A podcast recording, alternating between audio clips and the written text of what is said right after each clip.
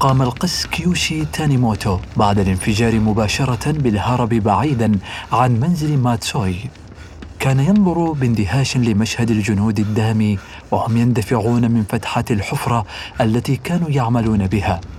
شاهد سيدة عجوزا تمشي وهي ذاهلة واضعة يدها اليسرى على رأسها وتحمل في ظهرها طفلا صغيرا يبلغ من العمر ثلاث أو أربع سنوات وهي تصرخ إني مصابة إني مصابة إني مصابة.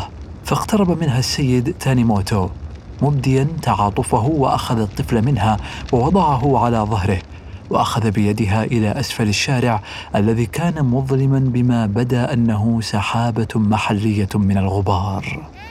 اقتاد المرأة إلى مدرسة قريبة لتعليم اللغة والتي تم تعيينها في وقت سابق كمستشفى مؤقت في حالة الطوارئ. وبإظهاره لهذا التعاطف والاهتمام استطاع السيد تانيموتو من التخلص من هذا الرعب الذي اجتاحه من الحدث دفعة واحدة. وحين وصل إلى المدرسة فوجئ بمشهد الزجاج المهشم في كل مكان ومن منظر خمسين أو ستين مصابا ينتظرون العلاج. بعد تأمل توصل إلى قناعة بأنه على الرغم من إعلان الصافرات زوال الخطر وعدم سماعه لصوت أي طائرة فلا بد من أن عددا من القنابل قد تم إسقاطها بالفعل. تذكر تلة في حديقة السيد ماتسوي يمكنه من خلالها الحصول على مشهد كامل لكوي ومشهد كامل لهيروشيما أيضا فعاد مسرعا إلى هناك. ومن فوق تلك التلة شاهد السيد تانيموتو صورة بانورامية صادمة.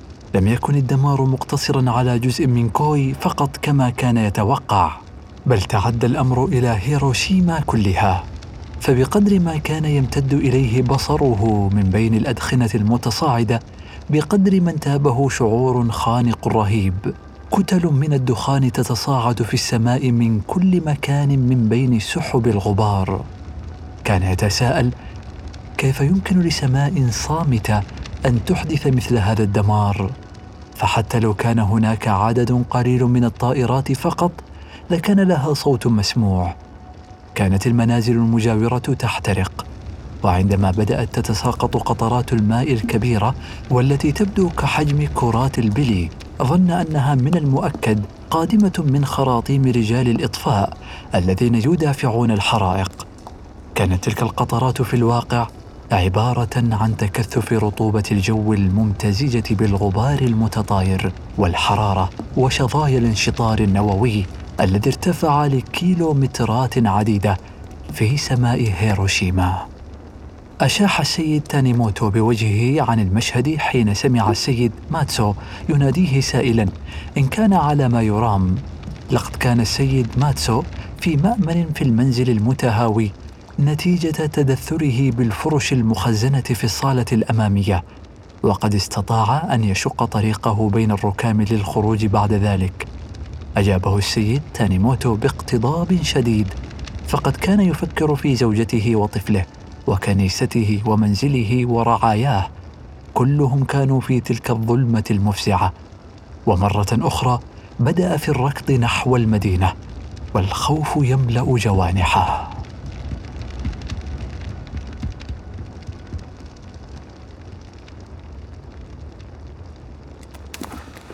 كانت السيدة هاتيو ناكومورا أرملة الخياط تكافح من أجل تحرير نفسها من تحت أنقاض منزلها المنهار بعد الانفجار. كانت تستطيع رؤية طفلتها ميكو أصغر أطفالها الثلاث مدفونة حتى صدرها وغير قادرة على الحركة. فأخذت تزحف بين الركام وتبعد من طريقها بقايا الخشب المتكسر وترمي بقطع القرميد بعيدا في محاولة سريعة لتحرير الطفلة. ثم سمعت صوتين صغيرين يصيحان وكأنما ينبعث الصوت من مغارة بعيدة بالأسفل. تاسوكيت تاسوكيت النجدة النجدة. أخذت تنادي طفليها باسميهما الأكبر ذا العشر سنوات وأخته صاحبة الثمان سنوات. تشويو يايوكو. ووصلتها أصواتهما من أسفل فتحولت السيدة ناكامورا مقبلة على مصدر الصوت تاركة ميكو. فقد كانت على الأقل قادرة على التنفس. وفي نوبة جنون اخذت ترمي وتقذف بالأنقاض جانبا. كان الطفلان ينامان متباعدين عن بعضهما بمقدار عشرة أقدام. لكن أصواتهما الآن كانت تبدو متقاربة وكأنها آتية من مكان واحد. كان الصبي توشيو لديه بعض الحرية للتحرك وقد شعرت به أمه وهو يتحرك من تحت ركام الخشب والقرميد قاصدا إياها فيما هي تزيح الأنقاض من أعلى طلبا للوصول إليه. وبمجرد أن رأت رأسه تناولته وجرته إليها على عجل وحين أخرجته لاحظت أن ناموسية قد التفت حول قدمه وبشكل معقد وكأنما قام أحدهم بلفها حول قدمه بعناية. قال لها إنه طار من طرف الغرفة إلى طرفها الآخر وإنه وجد نفسه بعد ذلك فوق أخته تحت الأنقاض. قالت أخته إنها لا تستطيع الحركة لأن شيئا ما فوق ساقها ومع مزيد من الحفر استطاعت السيدة ناكامورا أن تخلي حفرة فوق الطفلة وبدأت تجرها من ذراعها. صاحت ياياكو إيتاي إنه يؤلم. فصرخت فيها الأم ليس هناك وقت الآن للتضجر أو الشكوى إن كان يؤلم أو لا يؤلم. وقامت بانتزاع ابنتها المتذمرة من الأنقاض. وبعدها عادت لميكو الصغيرة وحررتها. كان الأطفال متسخين جميعا ومصابين ببعض الكدمات. لكن واحدا منهم لم يكن مصابا بجرح أو خدش واحد. اقتادت السيدة ناكامورا أطفالها إلى الشارع. كانوا في ملابسهم الداخلية فقط وعلى الرغم من أن اليوم كان حارا جدا إلا أنها وبسبب تشوش ذهنها وارتباكها كانت قلقة عليهم من أن يشعروا بالبرد. لذا عادت إلى الحطام ونقبت فيه لتجد من أسفله مجموعة من الملابس كانت قد جهزتها لحالة الطوارئ. ثم رجعت إلى الأطفال وألبست كل واحد منهم سروالا وبلوزة وحذاء بالإضافة إلى خوذه مبطنة بالقطن تسمى بوكوزوكي بل إنها وبسبب حالة الذهول التي انتابتها ألبستهم معاطفهم في تصرف غير منطقي مع حرارة الجو. كان الأطفال صامتين تماما باستثناء الصغيرة ميكو التي ظلت تكرر سؤالها لماذا خيم الليل فجأة الآن؟ لماذا انهار منزلنا؟ ما الذي حدث؟ لم تكن السيدة ناكامورا على علم بحقيقة ما جرى. ألم تعلن الصافرات نغمة زوال الخطر؟ نظرت حولها لترى من خلال الظلمة المخيمة أن جميع المنازل في حيها قد تهاوت وانهارت. ها هو المنزل المجاور لهم تماما والذي كان صاحبه يهدمه لإفساح الطريق لمسار النيران. بات الآن مسوا بالأرض. وصاحبه الذي كان يضحي بمنزله من أجل سلامة المجتمع قد مات. نزلت السيده ناكاموتو زوجة رئيس جمعية الحي للدفاع الجوي إلى الشارع ورأسها يقطر دما وأقبلت على سيدة ناكامورا تخبرها بأن طفلها قد جرح جرحا بليغا وتسألها إن كان بحوزتها أية ضمادات. وبطبيعة الحال لم يكن لديها شيء من ذلك. لكنها أقبلت على أنقاض منزلها ودخلت تزحف من بين الحطام لتجد بعض القماش الأبيض الذي كانت تستخدمه في عملها في الخياطة وقامت بتمزيقها إلى شرائط وأعطته للسيدة ناكاموتو.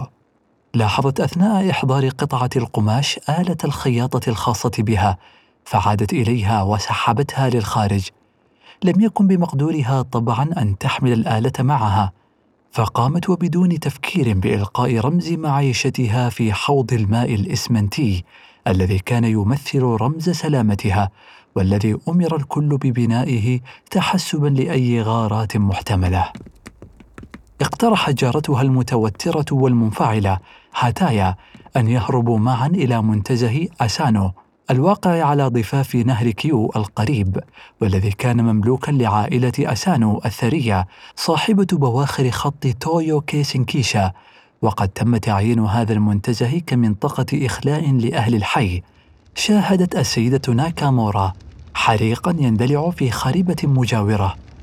واقترحت الذهاب للمساهمة في إطفائه باستثناء المركز حيث تسببت القنبلة نفسها بوقوع بعض الحرائق فإن معظم النيران المنتشرة في أرجاء المدينة كانت بسبب وقوع حطام قابل للاشتعال على الأفران وبسبب تهاوي أسلاك الكهرباء الحية أيضا قالت لها السيدة هاتايا لا تكوني حمقاء ماذا لو عادت الطائرات وأسقطت المزيد من القنابل؟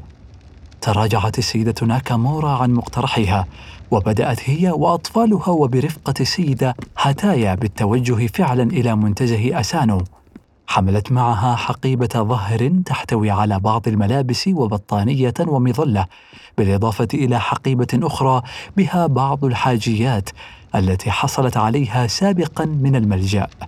وأثناء سيرهم على عجل كانوا يسمعون صرخات مكتومة من تحت الركام تطلب المساعدة.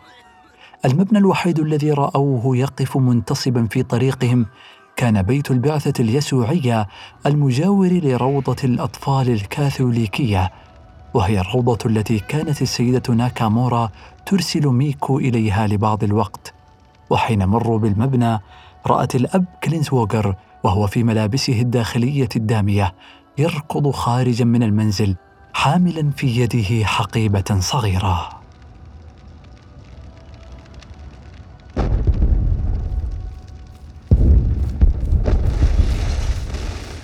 بعد الانفجار مباشرة وفي الوقت الذي كان الأب فيلهلم كلينزووغر يهيم في جنبات حديقة الخضروات. أطل رئيس الدير الأب لاسال من وراء ركن المبنى من وسط الظلام. كان جسمه داميا وبالأخص ظهره. إذ إنه بمجرد مشاهدة وميض الانفجار من النافذة أدار ظهره لتستقر قطع الزجاج المتطاير فيه. ومع ما كان بالأب كلينزوغر من حيرة وذهول فقد استطاع أن يسأل صاحبه أين البقية؟ ليظهر في تلك اللحظة القسان الآخران اللذان كانا يعيشان في منزل البعثة بدا الأب شيسليك سليما من غير أذى فيما هو يساند الأب شيفر الغارق في دمائه والتي تسيل من جرح غائر فوق أذنه اليسرى وقد كان شاحبا جدا. كان الأب شيسليك راضيا عن نفسه ومزهوا بها لأنه خمن مسبقا أن مدخل باب الحجرة من تحت الإطار هو أكثر الأماكن أمانا في البيت. ولذا وبمجرد وقوع الانفجار قفز مباشرة إلى مدخل الحجرة فلم يصب بأذى. طلب الأب لاسال من الأب شيسليك أخذ الأب شيفر إلى الطبيب فورا خشية أن يستمر نزيفه فيموت. واقترح عليه إما الذهاب إلى الدكتور كاندا والذي يقطن في الزاوية المقابلة لمبنى البعثة أو الدكتور فوجي والذي يبعد ستة تقاطعات من المبنى. خرج الرجلان من المجمع ومضيا في طريقهما عبر الشارع وفي وسط هذه المعمعة أقبلت ابنة السيد هوشيجيما معلم الدين في البعثة تركض باتجاه الأب كلينزوغر مستنجدة به وتخبره بأن والدتها وشقيقتها مدفونتان تحت أنقاض منزلهم والذي يقع في الجزء الخلفي من المجمع اليسوعي. وفي الوقت نفسه لاحظ القساوسة أن منزل معلمة الروضة الكاثوليكية والواقع قبالة المجمع قد انهار عليها. سعى الأب لاسال والسيدة موتراتا مدبرة شؤون منزل البعثة لمساعدة المعلمة واستخراجها من تحت الأنقاض. وذهب الأب كلينزوغر إلى بيت المعلم المنهار وبدأ في إزالة الأنقاض من فوق الركام.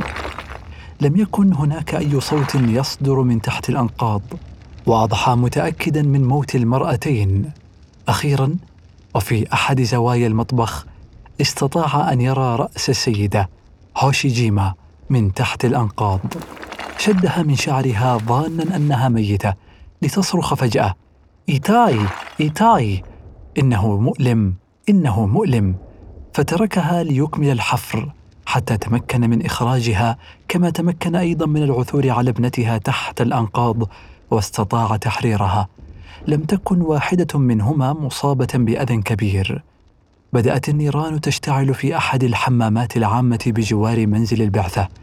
لكن القساوسة كانوا مطمئنين لعدم وصولها للمنزل بسبب هبوب الرياح باتجاه الجنوب. بعيدا عن المنزل. ومع ذلك وكإجراء احترازي ذهب الأب كلينزوغر إلى داخل المنزل لجلب بعض الأغراض التي كان يخشى عليها ودخل غرفته ليجدها في حالة فوضى غريبة. فقد كان ترتيبها منافيا للمنطق. ووجد صندوق الإسعافات الأولية معلقا في مكانه على الجدار وكأن شيئا لم يكن. لكن ملابسه والتي كانت معلقة هي الأخرى قد ضاعت تماما وما عاد يرى شيئا منها. كان مكتبه محطما بالكامل وشظاياه مبعثرة في كل مكان. لكن حقيبة بسيطة من الورق المقوى والتي كانت مخبأة تحت هذا المكتب كانت الآن منتصبة عند مدخل الغرفة حيث لا تخطئها العين ومقبضها لأعلى ولم تصب بخدش.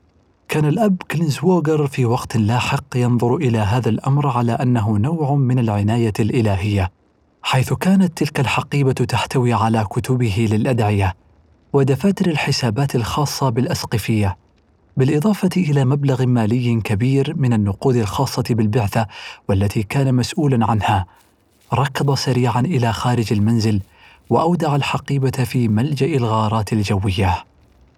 في هذه الأثناء عاد الأب شيسليك والأب شيفر والذي لم يتوقف نزيفه إلى المجمع. إذ لم يفلحا في الوصول لأي طبيب فقد كان منزل الدكتور كاندا مدمرا تماما ولم يستطيعا الخروج عن دائرة ما ظناه حينها منطقة الدمار بسبب الحرائق التي أعاقتهما دون الوصول إلى مستشفى الدكتور فوجي الخاص الواقع على ضفاف نهر كيو. لم يكونا يعلمان بطبيعة الحال بأن هذا المستشفى لم يعد له وجود على ضفاف النهر وأن بقاياه تسبح في النهر الآن.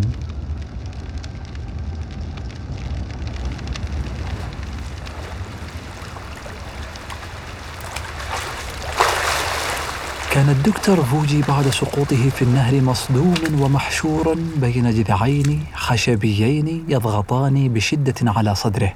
لدرجة أنه كان غير قادر على التحرك ابدا وظل هكذا عالقا في مكانه لحوالي عشرين دقيقة في ذلك الصباح المظلم. لبث على هذه الحال حتى تذكر امرا أرعبه. تذكر أن منسوب الماء سيرتفع بفعل الماء القادم من منصات النهر وسيؤدي ذلك حتما إلى غرقه. كانت هذه الفكرة كافية لتحفيزه لمحاولة تحرير نفسه. فأخذ يتلوى ويتحرك مستنفذا البقية الباقية من قواه. وعلى الرغم من عدم انتفاعه بذراعه اليسرى بسبب الألم الحاد في كتفه إلا أنه لم يمضي وقتا طويل حتى استطاع فعلا تحرير نفسه من فك الكماشة. وبعد أن ارتاح قليلا صعد فوق كومة من الأخشاب وهناك عثر على جذع طويل مائل نحو الضفة فتعلق به بيديه ورجليه. وأخذ طريقه إلى الضفة مع ما به من ألم ووجع. وجد الدكتور فوجي نفسه غارقا في الماء بملابسه الداخلية ومتسخا. كان قميصه الداخلي ممزقا والدماء تجري من جرح غائر في ذقنه وظهره. وفي ظل الفوضى العارمة والارتباك مشى إلى جسر كيو حيث كان مشفاه يقف بجواره. كان الجسر لا يزال منتصبا في مكانه لم يتهدم. وحين وقف عليه أخذ يقلب بصره فيما حوله. لم يكن يستطيع أن يرى ما حوله بوضوح لفقده نظارته لكن ما رآه من منازل متهدمة في كل مكان كان كافيا لإصابته بالدهشة والذهول. وعلى الجسر صادف صديقه الدكتور ماتشي فسأله في حيرة وارتباك برأيك ما الذي حدث؟ أجابه الدكتور ماتشي حتما كان مولوتوفانو هاناكاغو سلة زهور مولوتوف وهو الاسم الياباني المتأنق لسلة الخبز أو بعبارة مطابقة لحقيقة الحال مجموعة من القنابل الانشطارية. في البداية لم يكن الدكتور فوجي يرى إلا حريقين حريقا في الضفة الأخرى من النهر وآخر في أقصى الجنوب من موقعه الحالي لكنه في الوقت نفسه. لاحظ وصديقه شيئا أثار حيرتهما خصوصا كأطباء. فقد لاحظا أنه بالرغم من قلة الحرائق التي شاهداها إلا أن الجرحى كانوا يعبرون الجسر في مسيرة لا تنتهي. تعلوهم جميعا كآبة وبؤس لا يوصفان. وكان كثير من أولئك الجرحى مصابين بحروق فظيعة في وجوههم وأيديهم. سأل الدكتور فوجي صاحبه مندهشا ما السبب في رأيك؟ كان وصاحبه متلهفين لأي فرضية يمكنها تفسير ما يجري. وظل الدكتور ماتشي متشبثا برأيه لعله بسبب سلة زهور المولوتوف. في صباح ذلك اليوم حين رافق الدكتور فوجي صديقه ليوصله ويودعه في محطة القطار كان الجو ساكنا بلا نسيم يلطف الجو. لكن الرياح الآن كانت تهب من كل اتجاه وهنا تحديدا على الجسر كانت تهب باتجاه الشرق. كانت الحرائق الجديدة تظهر فجأة وتتصاعد مرتفعة في السماء لتنتشر بسرعة في كل مكان. وخلال وقت يسير جدا صار المكث على الجسر امرا مستحيلا بسبب شلالات الهواء الساخن ووابل الرماد المتساقط عليه. ركض الدكتور ماتشي بسرعة إلى الجانب الآخر من النهر ومضى مسرعا يجري في طريق سالم من الحرائق. أما الدكتور فوجي فنزل إلى الماء من أسفل الجسر وهناك وجد عددا من الأشخاص قد لجأوا إلى هذا المكان أيضا ومن بينهم خدمه الذين استطاعوا تحرير أنفسهم من الحطام. ومن مكانه هذا استطاع الدكتور فوجي أن يرى ممرضة معلقة من رجلها بين حطام المستشفى وأخرى مثبتة في مكانها بشكل مؤلم من ثديها. طلب مساعدة بعض من كان معه تحت الجسر وذهبوا لمعاونة الممرضتين واستطاعوا فعلا تحريرهما. لوهلة ظن أنه سمع صوت ابنة أخيه لكنه لم يتمكن من العثور عليها يومها ولم يرها بعد ذلك ابدا. أربعة من ممرضاته لاقين حتفهن في المستشفى بالإضافة إلى المرضى. عاد الدكتور فوجي بعدها إلى النهر وانتظر فيه حتى تهدأ النيران.